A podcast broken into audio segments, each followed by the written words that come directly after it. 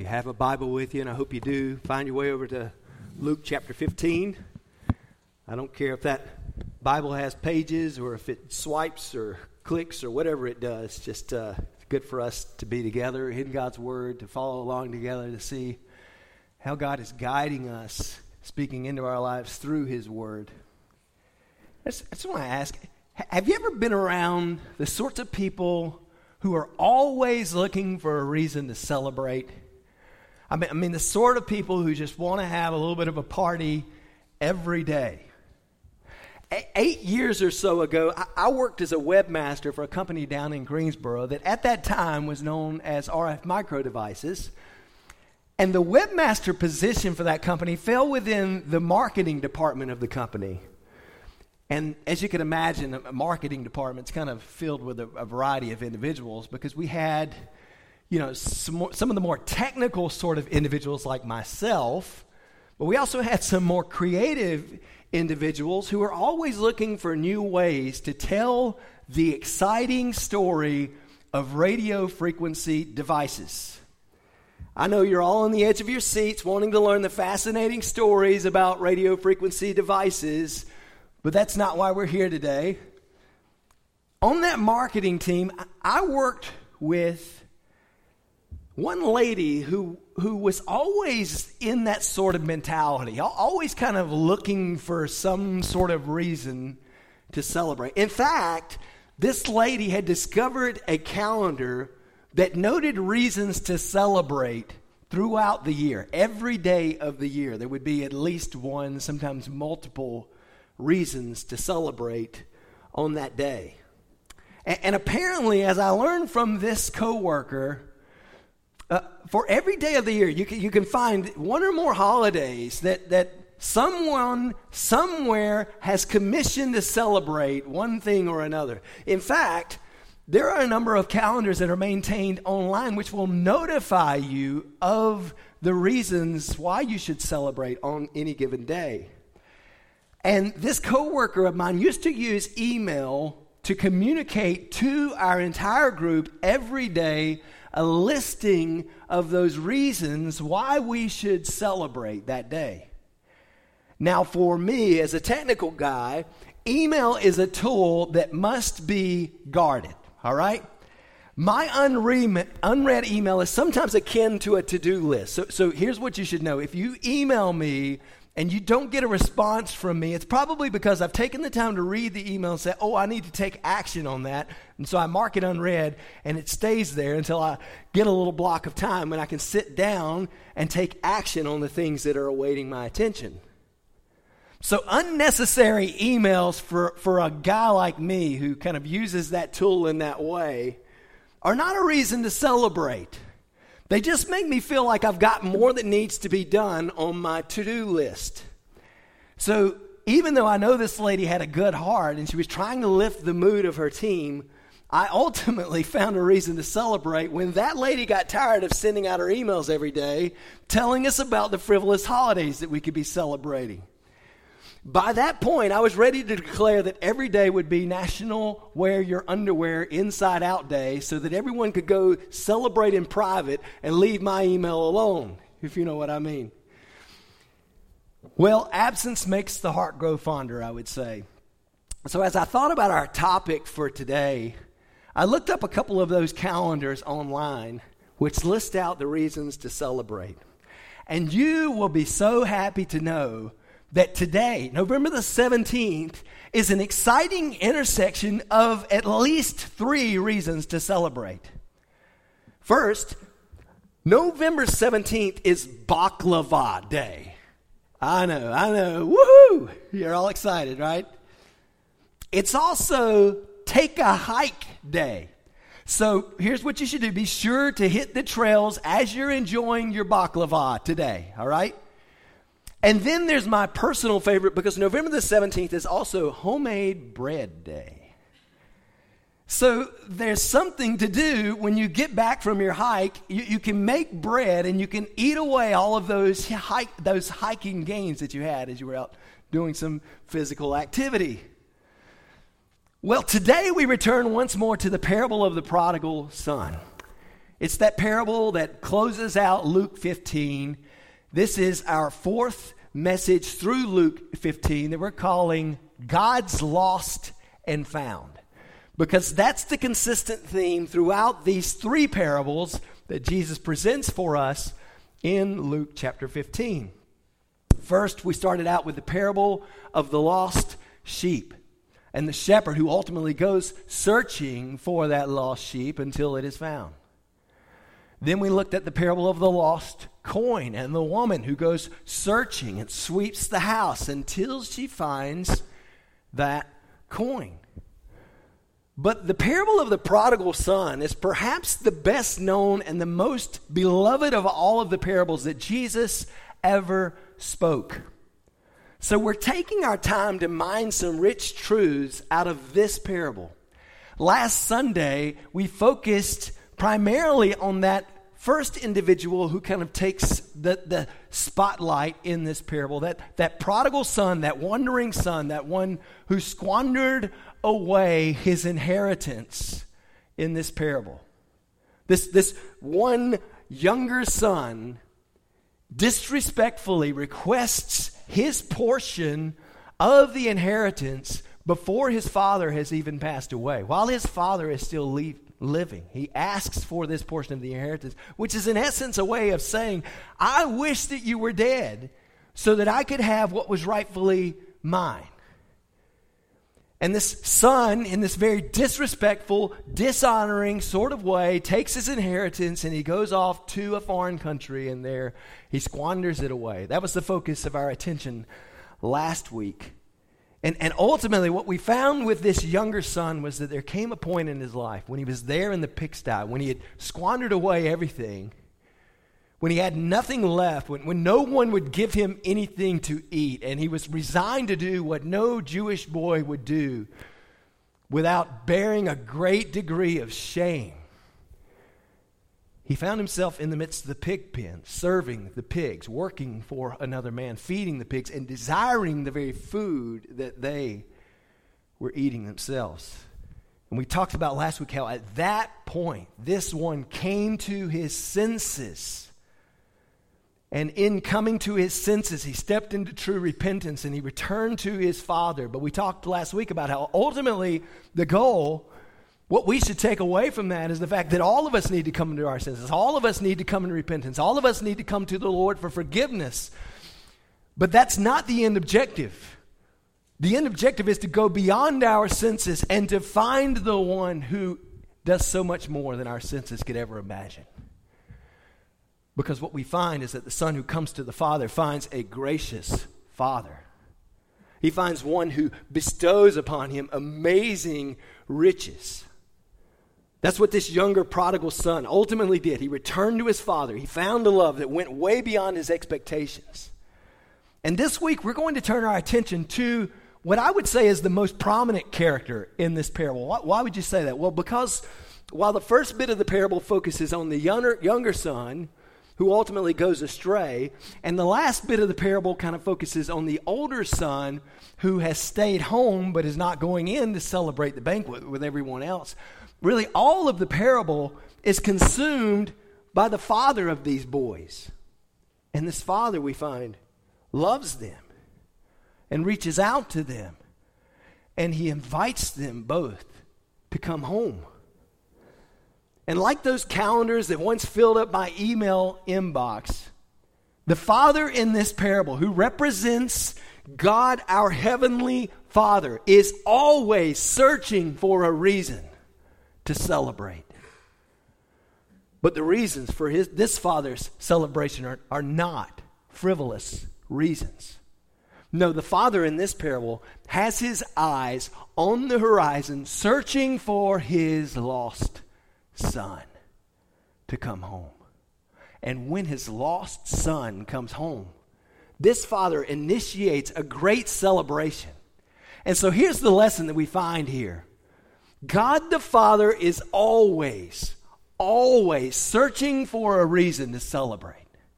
And he celebrates with the number one. When, when one individual repents, when one lost sinner comes home, when one individual who was once dead in his or her sins finds life by turning to the Heavenly Father, today's passage shows us that we can be sure that God the Father is celebrating. So take a look at this passage once again, and you'll see what I mean. Luke chapter 15, we'll start in verse 11. If you're able, I'd ask that you might stand that we can honor the reading of God's word together. Luke chapter 15, starting in verse 11. Hear this parable once more. And he, that is Jesus, said, A man had two sons. The younger of them said to his father, Father, give me the share of the estate that falls to me. So he divided his wealth between them. And not many days later, the younger son gathered everything together and went on a journey into a distant country, and there he squandered his estate with loose living. Now, when he had spent everything, a severe famine occurred in that country, and he began to be impoverished. So he went and hired himself out to one of the citizens of that country, and he sent him into his fields to feed swine. And he would have gladly filled his stomach with the pods that the swine were eating, and no one was giving anything to him. But when he came to his senses, he said, How many of my father's hired men have more than enough bread? But I am dying here with hunger. I will get up and go to my father and will say to him, Father, I have sinned against heaven and in your sight. I am no longer worthy to be called your son. Make me as one of your hired men. So he got up and came to his father.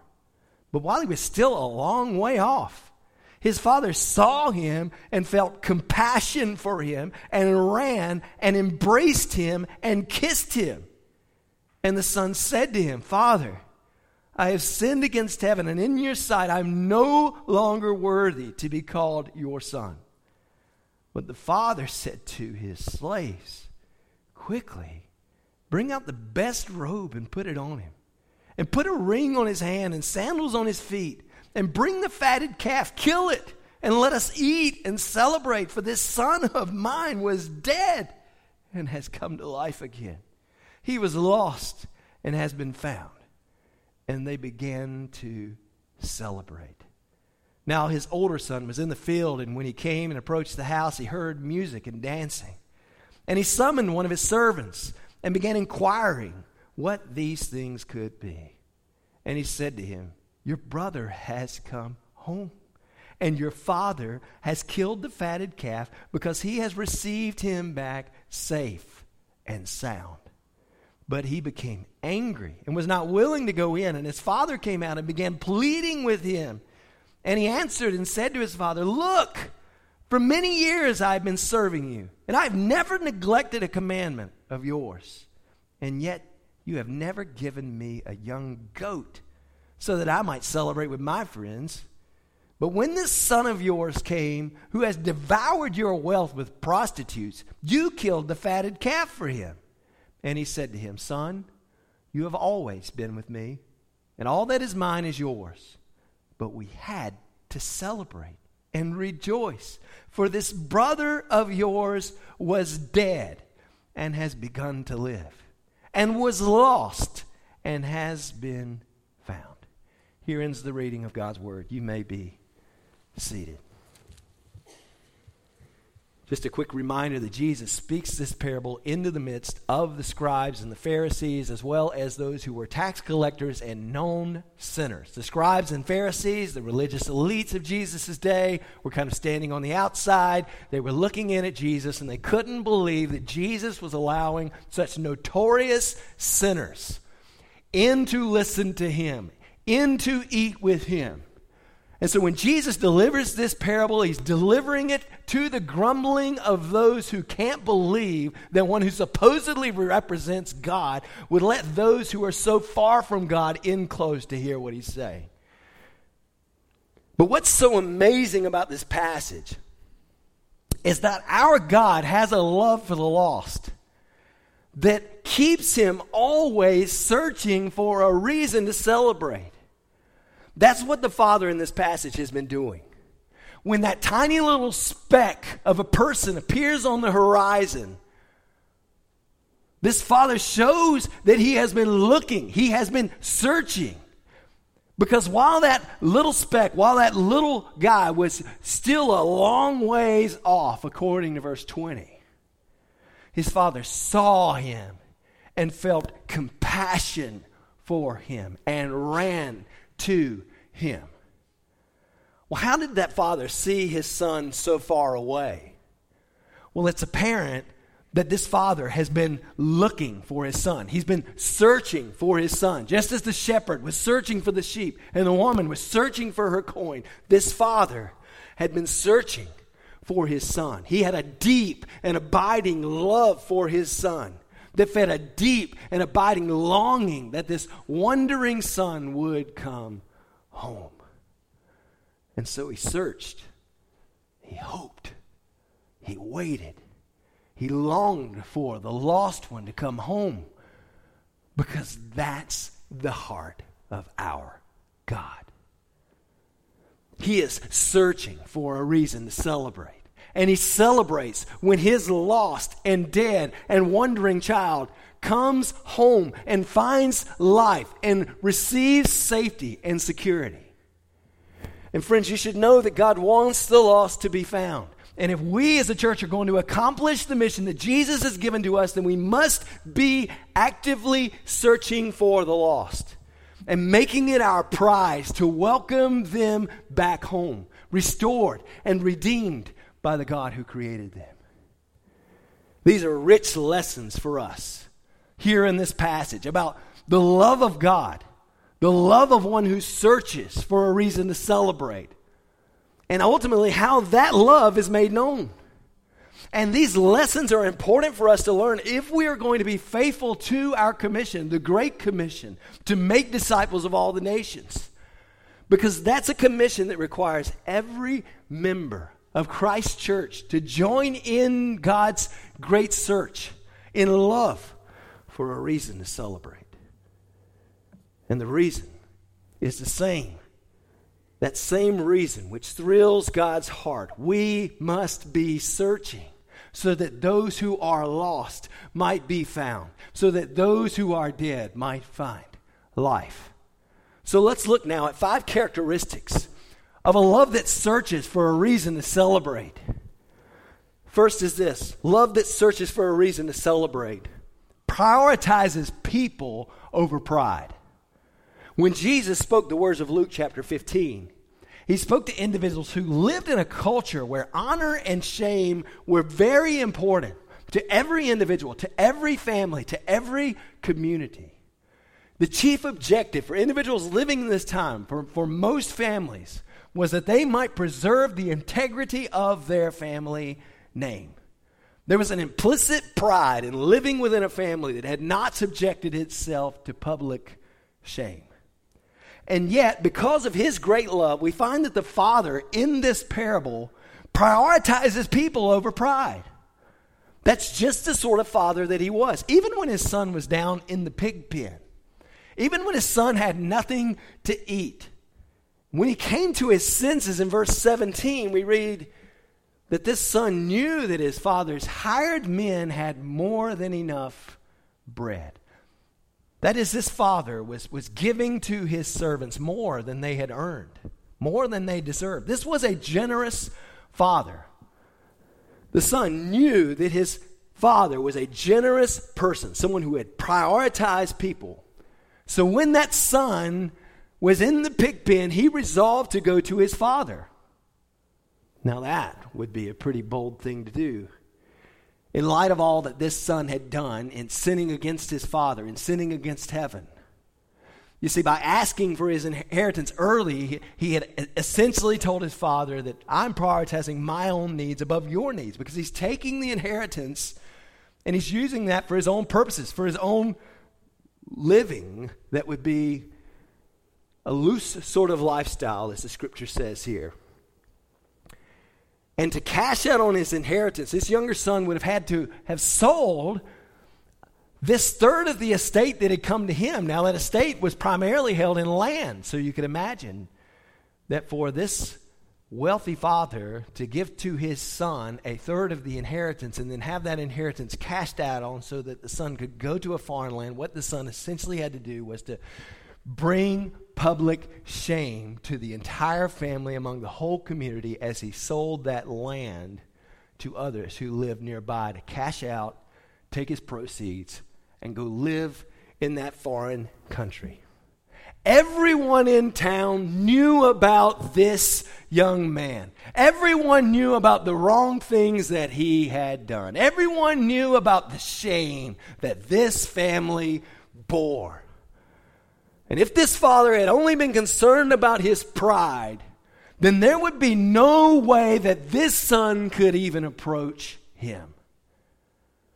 But this son knew his daddy better than that. He knew from his past experiences that his father was an approachable father. And so he says, I will get up and go to my father because he knew that his father could still be approached.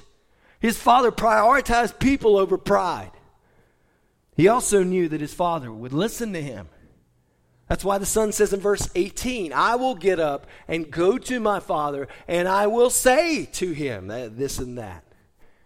This son knows that his father will not only allow him to get close, but he will also listen to him. Because that's the love of a father for his son. And that's the love of God for you. If you are apart from him, you need to know that this is his love for you.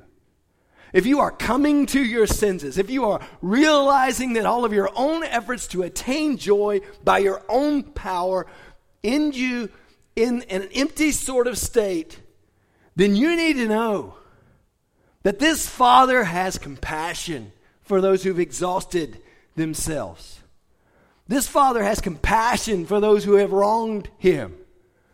His pride is not his chief treasure, his children are his chief treasure. So when the son came over the horizon, verse 20, his father saw him and he had compassion for him and he did not allow him to get near only. No, not only did he allow him to get near, he actually goes running toward this son to meet this one who is repentant along the way. And I will say that some people know all too well that they are sinners. Some people are like those who are gathered around Jesus as he's telling this parable. And they've been told time and time again look, you're rotten, man. You shouldn't be doing the things that you're doing. You know that's wrong. And they've owned it. I, mean, they've owned the, the depth and the severity of their own sinfulness. But some folks who know all too well that they are sinners and who are so deeply convicted of their sin simply cannot believe that a holy God would receive them with all that they've done. But Jesus is showing us here in this parable a story of a father who welcomes his pride crushing son close. And he's doing that to show you precisely this our God will never turn away a sinner who has repented of his or her sins. Our God will always welcome the one who turns to him and seeks to be forgiven by him. In fact, our God put his pride aside in order that he might reside with sinners like you and like me in the person of Jesus Christ. And he was crucified to give us life. Though he was by very nature God, Philippians chapter 2 says he did not consider equality with God as something to be grasped, but he made himself nothing, taking on the form of human flesh. And being found as a man, he humbled himself and became obedient to the point of death, even death on a cross. Friends, do you want to know what it looks like to prioritize people over pride? Look to the Lord Jesus because he has lived this very thing in our midst. And love that searches for a reason to celebrate prioritizes people over pride. That's the first characteristic of the love that searches for a reason to celebrate. Here's the second one love that searches for a reason to celebrate resolves to receive the lost rather than recouping the cost. When the prodigal son comes to his father, he has amassed a great debt.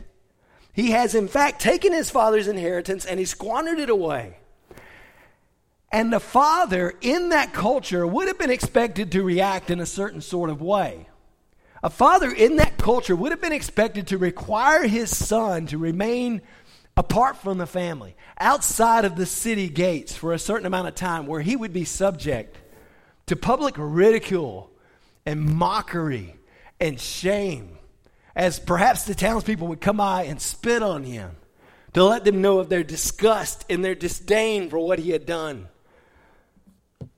And so the expected thing for that father to do would be to leave his son out there, outside of the city, until he had paid all of his debts, until he had worked and remained outside of the family, until he had paid off what he had borrowed and lost. And then and only then would he have an opportunity to come to the father and present his case and to perhaps, maybe, be restored to the family. But that's not what this father does. Because this Father, who represents our Heavenly Father, resolves to receive the lost rather than recouping the cost. But there's something that the Father that this parable represents can do that we should recognize no earthly Father can do. Because here's the reality our Heavenly Father is not lacking in what He can provide.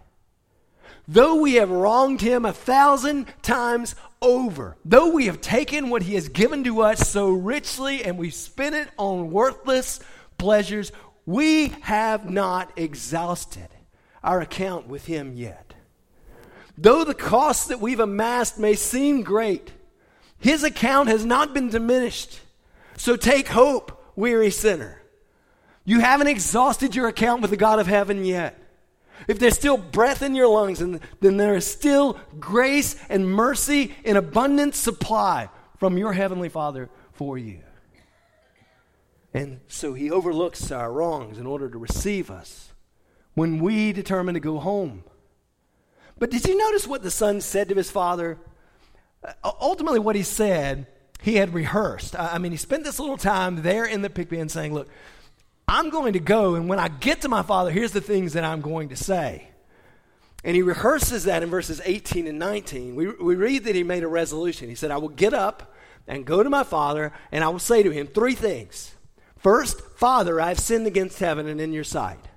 Secondly, I'm no longer worthy to be called your son. Thirdly, make me as one of your hired men. But when the son is greeted by his father in verse 21, he tries to get all of that out. And we read, and the son said to him, number one, Father, I have sinned against heaven and in your sight, like he planned to say. Secondly, I'm no longer worthy to be called your son. But the son never gets to that third statement. He never gets to say, Make me as one of your hired men. But because before he commits to becoming a slave to his father, his father interrupts in verses 22 and 23. That's where we read, But the father said to his slaves, Quickly, bring out the best robe and put it on him, and put a ring on his hand and sandals on his feet. And bring the fatted calf, kill it, and let us eat and celebrate. You see, the father wasn't out to re- recoup his costs, he was determined to receive the lost. And my friends, that's why God paid the cost for us. As Paul wrote in 2 Corinthians 5:21, he made him who knew no sin to be sin for us on our behalf so that we might become the righteousness of God in him. You see Jesus said the son of man has come to seek and to save that which was lost. So do you know what he did? He essentially said, "You know that debt that you owe me? That list of wrongs that you've amassed against me?" I'm going to pay that debt in full. I'm not out to recoup the cost from you, is what Christ essentially said in his coming and in his bearing the debt that we owed on the cross of Calvary. And now he calls for calls for those of us who join his family by faith to pursue the lost along with him, to join him on his mission. But let's just let's just acknowledge this. his example is a hard example to follow. Because listen, if we're going to follow Jesus, then we must resolve to receive the lost rather than recouping the cost. And some of you are here today, and, and there have been some terrible wrongs that have been committed against you. You've got family members, or you've got friends, or you've got coworkers who said some mean things, or they've taken what was rightfully yours, or they've neglected you, or they've done any number of wrongs against you or those that you love.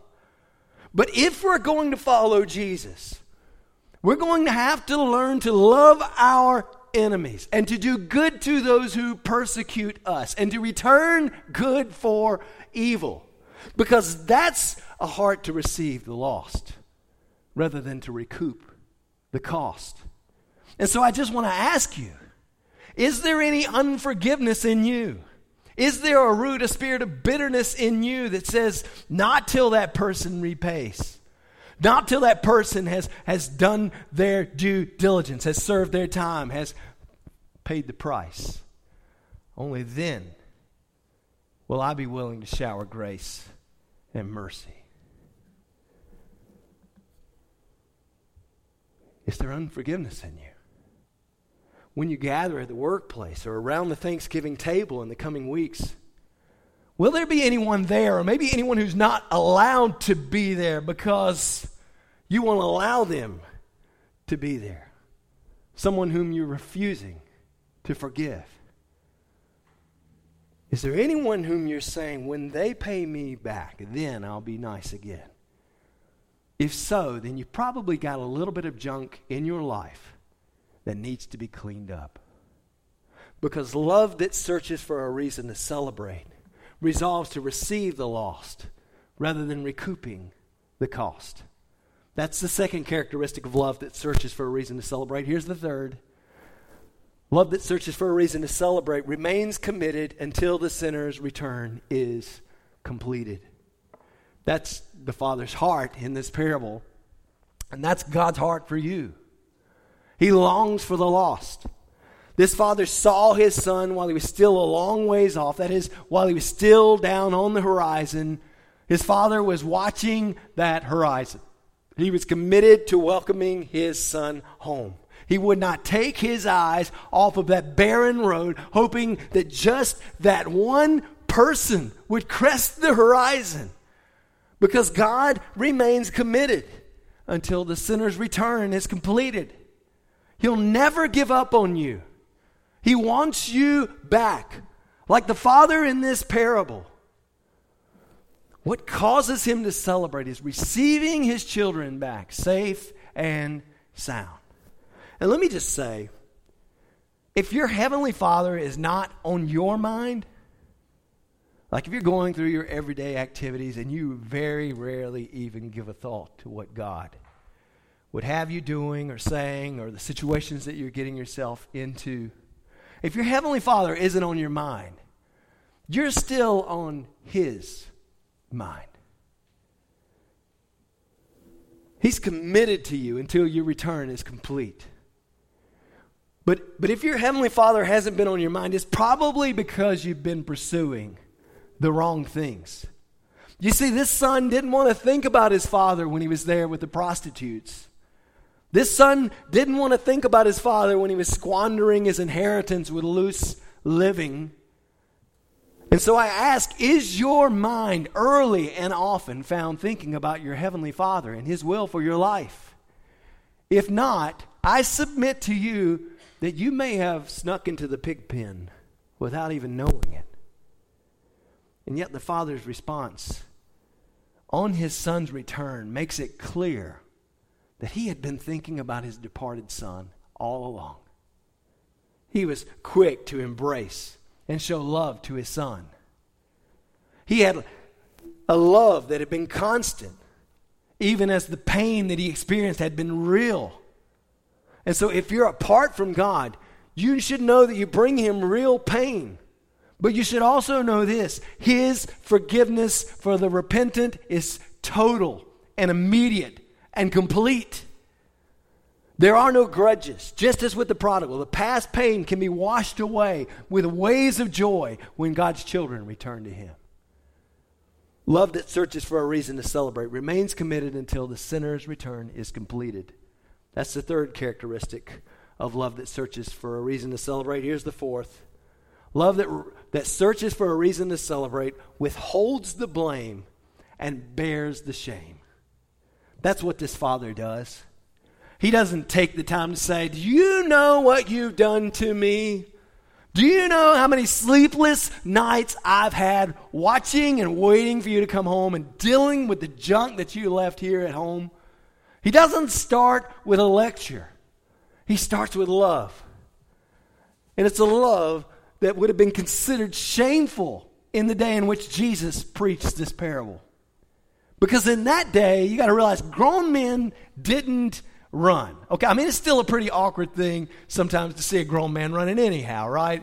I mean, it's not like this dad saw his son on the horizon and said, okay, I'm going to go grab my Nike jeans or, or my Nike shorts and, and I'm going to you know, put on a nice sweatband so that I can head out and make a good run out of this sort of thing. Immediately when he sees his son, he goes running to him. This was not a day when your clothing would be very well accommodating for a run. All right, you had long robes, long gowns, which would go all the way down to the ground. So for a father to run, he had to hike that thing up. And it was, it was considered very disrespectful for a father to so, show his legs in this day. He would have to gird up his loins, he would have to free up his legs if he was going to go running to that son who was coming home. John MacArthur said, At this point, if the Pharisees and the scribes, those who were there listening to Jesus teach this parable, he said if they were standing on anything at this point, they fell off. Because it would have been shocking in this day to hear of a grown man running to his son the way that this father goes. It would have been shameful for him to do so. Not to mention that when this father was done running, he ended up at a son who was uh, fresh out of the pigsty. He would have been tattered and torn, nasty and stinky. But still, the father ran to him and he embraced him and he kissed him. He literally fell on his neck, according to the original language. This is the father lavishing his love on his son. But he doesn't stop there because this father was determined to bear the shame. There would be no mocking this son of his who had come home there would be no standing outside of the city gates to be experiencing the ridicule and the shame. This one would be welcomed back into the family. His shame would be covered. That's what the father orders. He calls for the best robe to be brought out of the house. That's what he sends his servants to go and get. Now, that best robe I mean, that robe that would have been reserved for very formal occasions. That robe which would have been worn in weddings, or that, worn, that robe which would have been worn when, when dignitaries came into town. That was the father's robe. I mean, he was the head of the household. He would have owned the best robe. And so he orders for his own robe to be brought out. This one reserved for special occasions. The best garment in the house. Can, can you imagine meeting a guy who's come fresh off of the farm, all right? He's still got a little pig slop, a little bit of what the pig has on the other end on him as he comes and he smells like the pigs when he comes to your house, and then all of a sudden you decide you're going to get out your best suit or your best dress or your best coat and put it on this one who's tattered and nasty and dirty. Not the sort of thing that you would expect to happen unless you were trying to cover what seemed to be wrong with this one. And that's what the Father's doing in this moment. The son comes up on the horizon, he comes with all this filth on him. And everyone would easily see this is a guy who's made the wrong decisions. This is a guy who's been in all the wrong places. This is a guy who's done the wrong things. But the Father runs to him to cover his shame. Your friends, do you know that's what we have in Christ. Do, do you know that? We read likewise, our Heavenly Father in Isaiah 61, chapter 10. Uh, Isaiah says, I will rejoice greatly in the Lord. My soul will exult in my God, for he has clothed me with garments of salvation. He has wrapped me with a robe of righteousness. As a bridegroom decks himself with a garland, as a bride adorns herself with her jewels. Friends, our God bears the shame. He bore it in the body of Christ on the cross. Jesus was mocked and beaten, scorned and abused. And yet God bore that so that you wouldn't have to.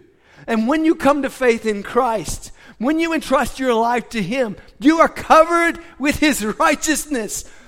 When God looks at you, He no longer sees the nasty, tattered, torn pigsty that you used to live in. He sees the righteousness that He has covered you with in Christ.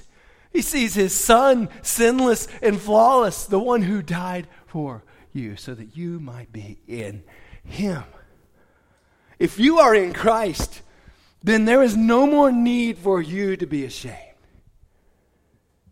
And the father in this parable doesn't just cover his son with a robe, he also calls for a ring. That is the family signet ring. If there was any official business that was going to be transacted by the family, they would put wax on an envelope, for example, and they would press that ring into the wax. And that would be a way of saying that this is authorized by the family. This one who was welcomed was not welcomed as a slave. He was welcomed as a son. He was welcomed back into the family. He wanted to be a farmhand, but his father refused his offer and instead said, I'm going to restore you not as a farmhand, but as a son. Likewise, these sandals that the father calls for, these are a communication that this son would no longer be required to be considered a slave. This son would not have to work his way back into his father's good favor. Because in that day, slaves didn't have shoes, slaves didn't have sandals. Only members of the family had shoes or sandals. And so when the father calls for sandals for his son's feet, he's telling everyone this guy's not coming home as a slave. He's coming home as a son. And that's the reception that welcomes you when you come to Christ.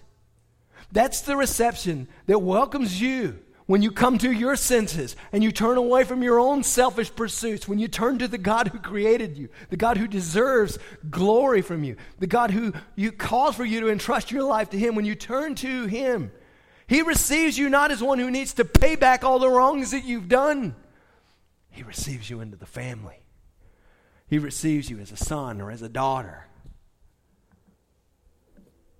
And listen to this the Greek word that describes how this father ran to his son in verse 20 is a word that was used to describe those who sprint in a race in a stadium. That is, Jesus isn't just describing a casual run here. He's not describing a dad jog across the yard to grab the football that's rolled into the woods. All right, he's describing an all out sprint. This dad can't get to his boy fast enough. And hear me on this, friends. Some people think that our God is a reluctant Savior, but He is not. He is not a reluctant Savior. For anyone who will turn to Him, He runs to greet, He runs to welcome, He runs to restore sonship, adoption into His family.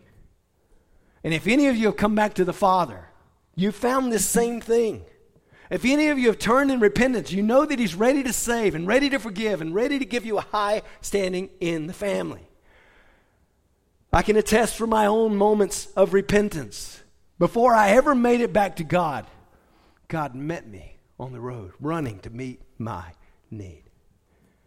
And it's no wonder that we Christians sing hymns like Amazing Grace when we contemplate passages like this that illustrate the depths of God's grace, God's riches that He bestows on us when we don't deserve them. They're so deep and it's so richly portrayed in this Father and His gifts to His Son, and that's the giving God that we find when we come to Him.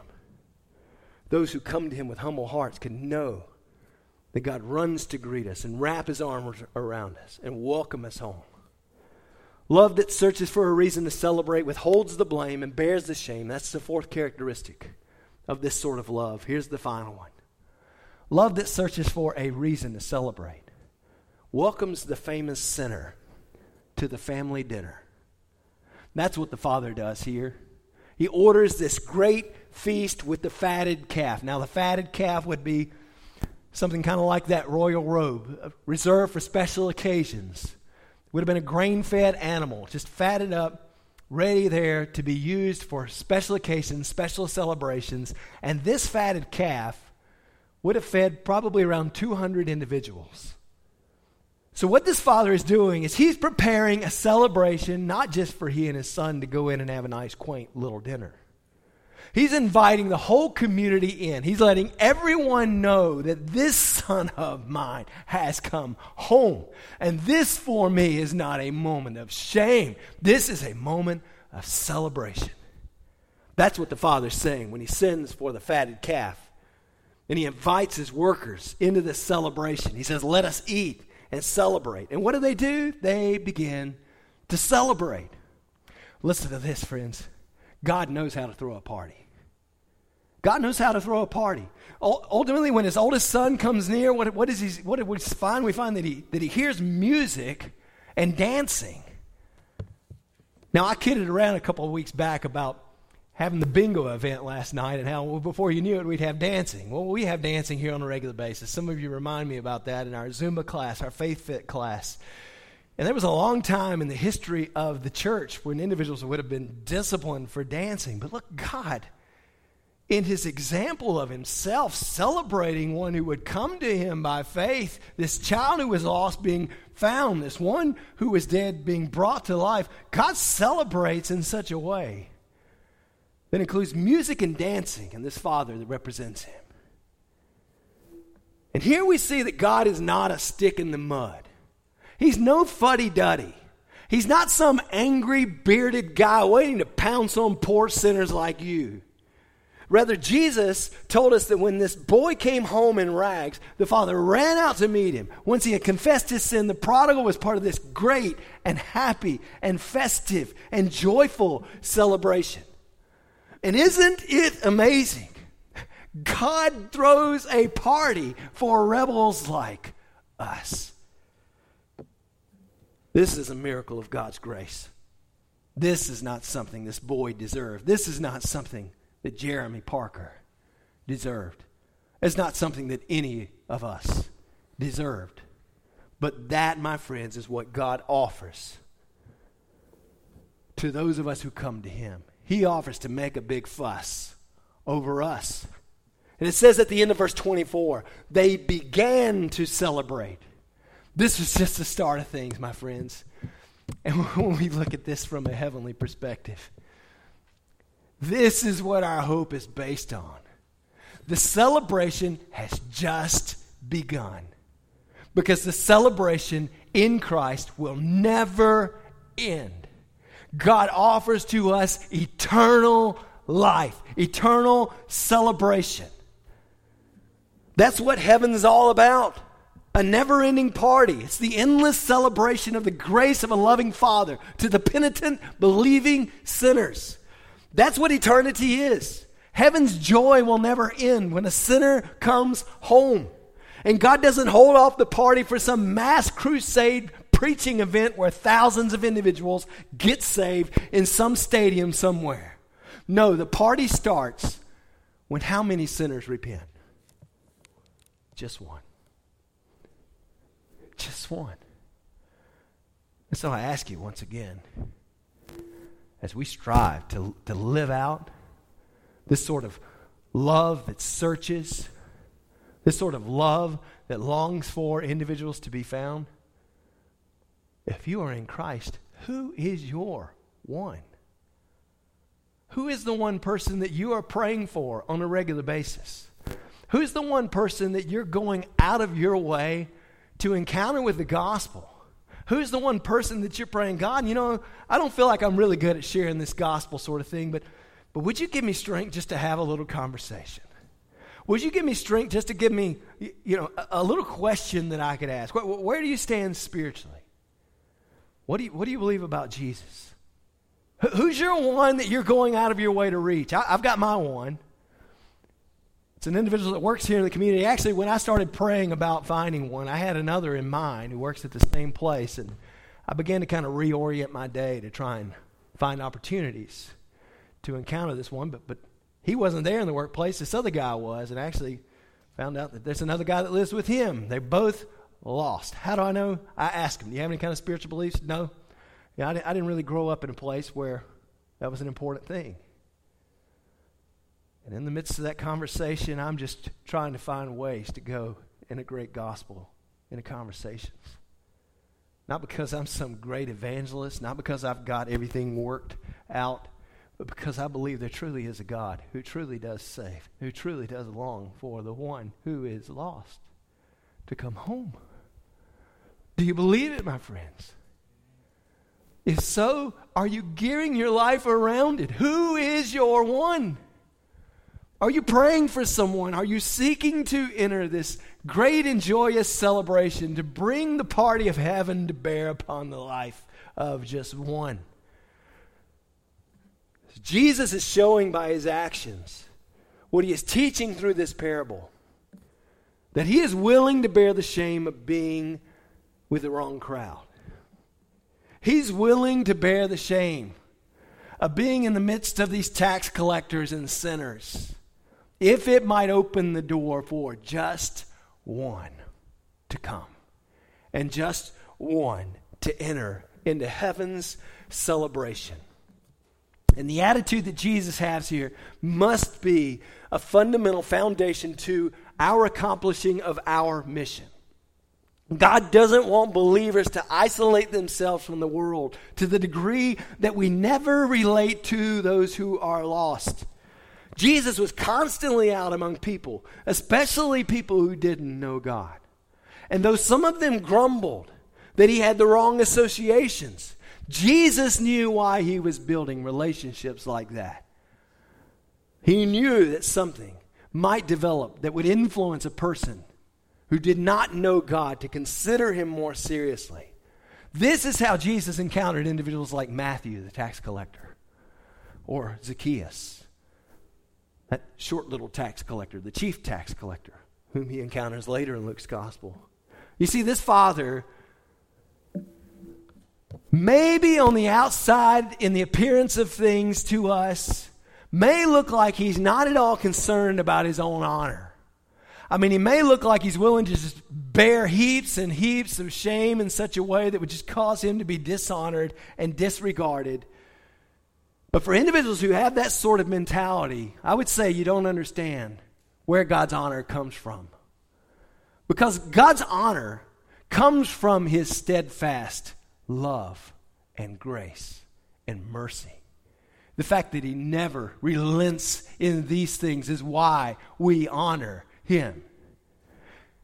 And so I just want to ask you are you the prodigal who needs to hear this truth? Or, or maybe you know someone in your circles, in your world, who God has a heart for to come home. Maybe for you, you're like really experiencing the prodigal experience of a child who's gone astray, a child who's walked away from the family. There's a book called Praying for Your Prodigals, in which I read this letter of one mother to her son. My son, I remember an adorable boy who was so eager to call me mama and who gave me spontaneous hugs and kisses. You loved to eat any and all of my food and made me feel like the best cook in the world. You couldn't wait to tell me something you learned about an animal. You were excited to show me the latest yo yo trick or skateboard move. You brought me your many Lego creations so that I could tell you what a great job you'd done. I also remember your stubbornness and always hoped you would use it to change your world, but instead you've used it to change mine and others who love you.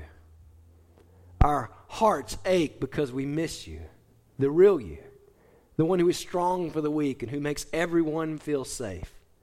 I can't begin to tell you how many times during the past five or six years I've asked God if I'm somehow to blame for the change of direction you made.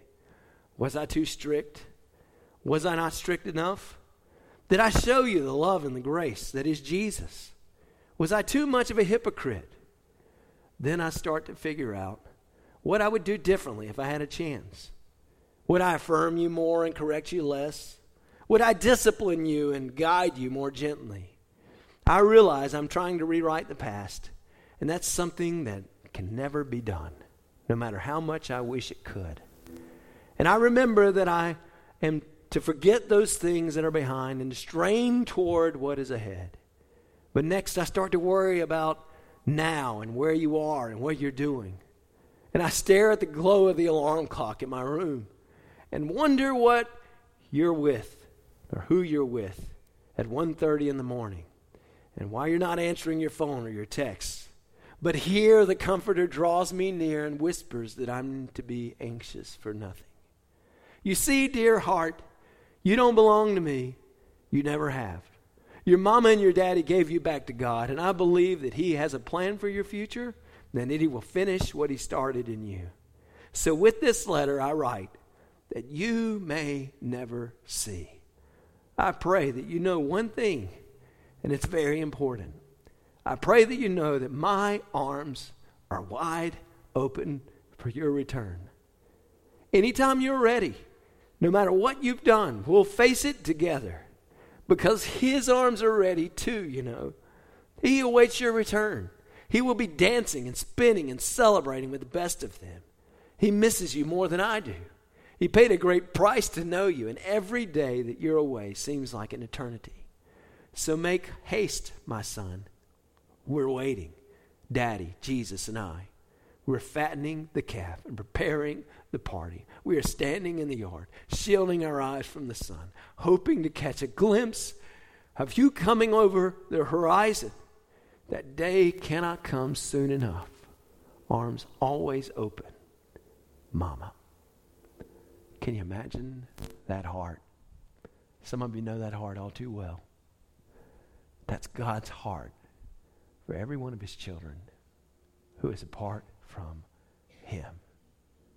And like a mother who writes her letters and sends them and never knows if her child reads them, God has written his love letters for you and for me throughout the ages. And those who do not know him need to hear these love letters. They need some delivery into the lives of those who do not know him. And so God calls for us to be his messengers. God calls for us to be those who would deliver his love letters to his children.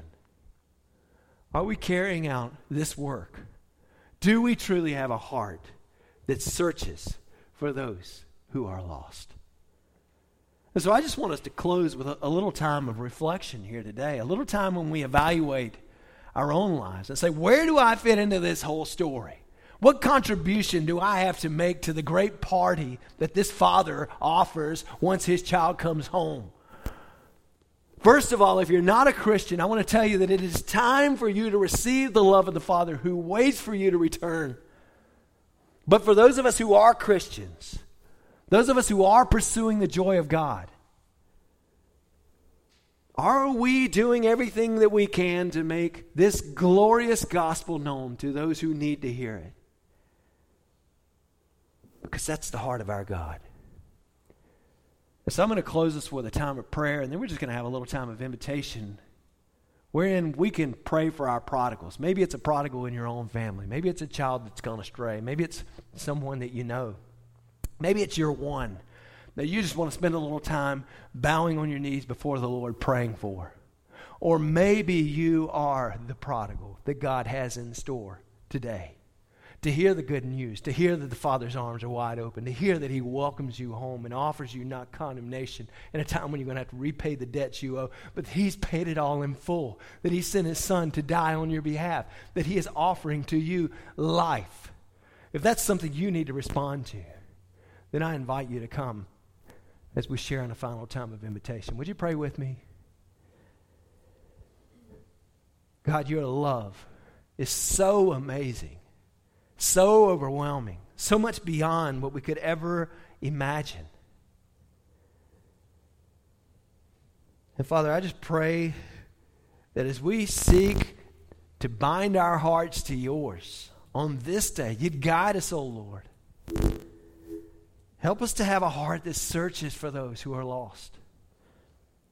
Help us to have a heart to go after the one who is hungry and in need.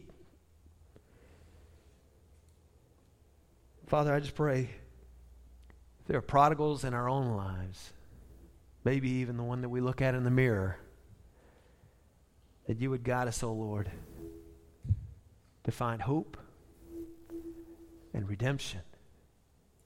You would guide us, O oh Lord, to put feet to our faith. You would guide us, O oh Lord, to represent the one who welcomes the sinner home. Because you deserve the celebration, O oh Lord. You deserve the glory. So guide us in these moments, we pray in Jesus' name. Amen.